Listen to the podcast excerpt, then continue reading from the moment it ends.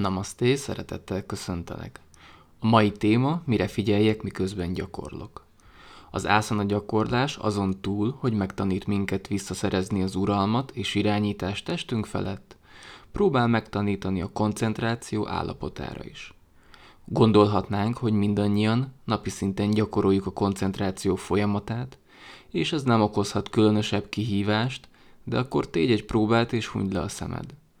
Válasz ki bármilyen dolgot, amit megtartasz a fókuszodban, és figyeld meg, mennyi idő után kalandozik el az elméd, és hoz be egy olyan gondolatot, ami már nem a fókuszod tárgya.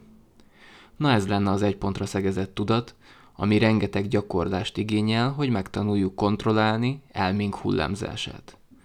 Ehhez az első lépcsőfok, hogy megtanuljuk durva fizikai szinten kontrollat tartani tudatunkat ászanázás közben. Ez alatt azt értem, hogy a különböző testhelyzetekben a különböző testérzeteket tartod meg a fókuszban, vagy az ászanára jellemző erővonalakat tudatosítod.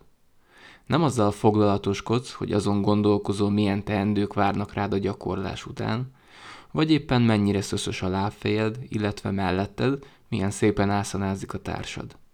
És persze sorolhatnánk még. Természetesen, mint minden, ez sem elsőre fog sikerülni amivel az égvilágon semmi probléma sincsen.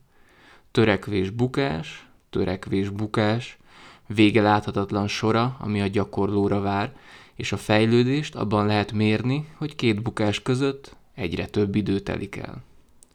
A következő lépcsőfok onnantól nyer értelmet, hogy a gyakorló már képes szabályosan felvenni az ászanát, mindezt anélkül, hogy végig kellene vezetnie figyelmét a különböző erővonalakon.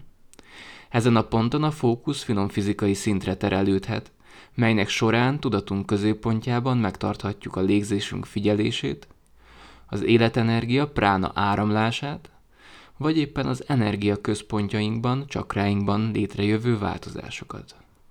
Az ilyen típusú tapasztalatszerzésre finomítani szükséges érzékszerveinket, hiszen a durva fizikai határokon túlmutat már ez a szint. Természetesen mindenki képes arra, hogy a különböző energiaváltozásokat és folyamatokat megtapasztalja, de ehhez kétségtelenül gyakorlás szükséges. A harmadik és egyben utolsó szint a lelki tartományban végzett fókusz, mely nem másról szól, mint az ászana gyakorlás közben végzett mantrázásról, illetve az Istennel való kapcsolatunk éléséről. A jóga jelentése összekapcsolódás a legfelsőbbel, így nem meglepő, hogy a nyolcfokú jóga minden eleme végső soron abban tetőzik, hogy megtanuljuk az adott folyamatot összekapcsolni Istennel. Így ez alól az ászana gyakorlás sem képez kivételt.